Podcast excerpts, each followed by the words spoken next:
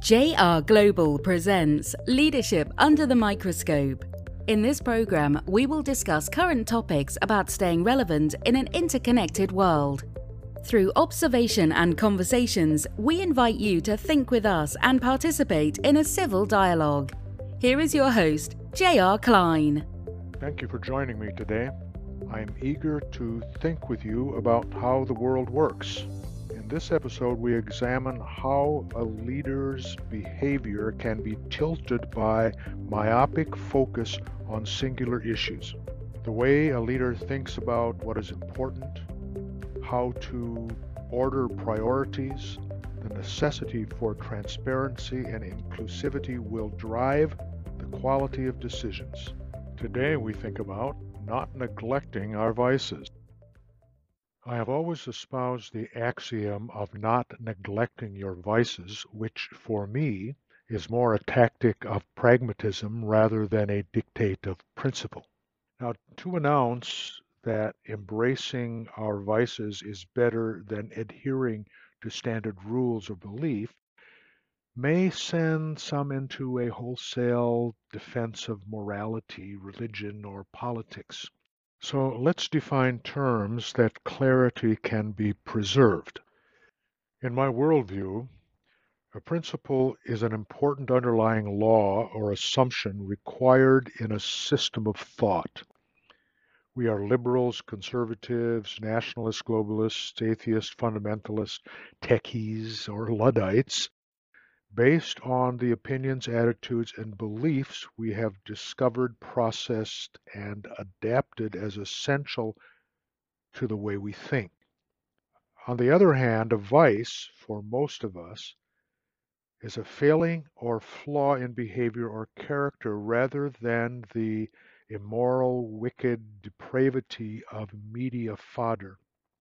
For most, the journey of life is a process of identifying vices and, if not changing, then at least managing them. My thinking here is that by neglecting vices, the tendency will be to focus solely on your virtues. Exclusive focus on anything inevitably produces a tunneled, myopic viewpoint that distorts reality and in itself becomes distorted to the point of becoming a vice. The definition of principle, that is, the adherence to a standard rule or belief, is not the primary issue. It is the method of discovery, processing, and adoption that becomes the route to distortion. First, most discovery has become external rather than internal.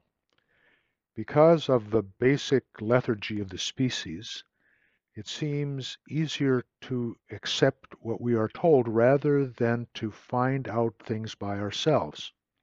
Second, taking what we have discovered and comparing it against some normal cultural or personally adopted position seems to be difficult for most of us. This basic element of our physiological makeup is hijacked by apathy. This leads to further distortion of the first point, which is that if we have been told rather than discovered, our standard for processing is not ours but someone else's. Third, Lack of discernment in discovery and negligence in processing facilitates the adoption of ideas and positions that are embraced rather than erased. If everyone in my group thinks the same as I do, something is askew. Any group, club, synagogue, church, mosque, political party, or government that defines who they are or who we are as one intractable set of ideas, ideals, or ascribable lists may be too focused on their virtues.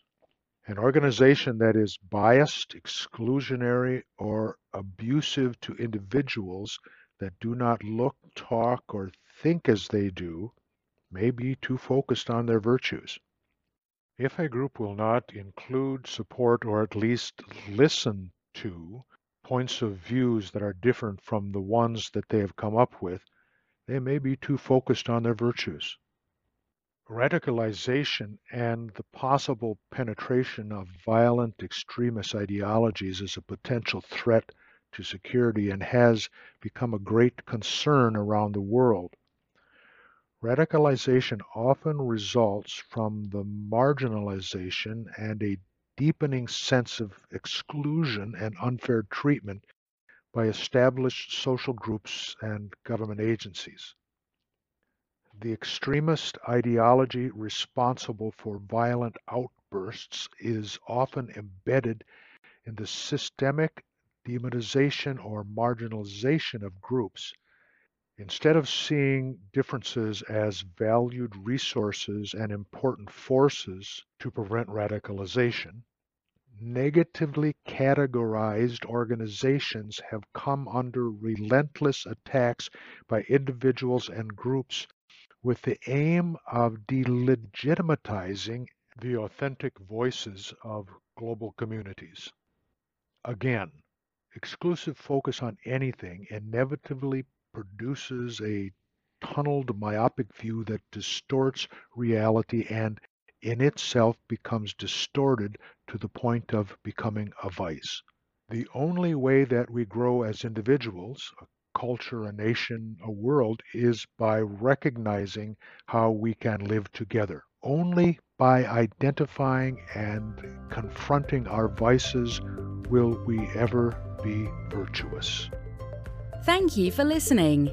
If you are a leader or are just looking for solutions, JR Global Associates can help you strategize, analyze, implement, and evaluate to achieve positive results. Simply contact us by visiting jrglobal.co and get a head start on success.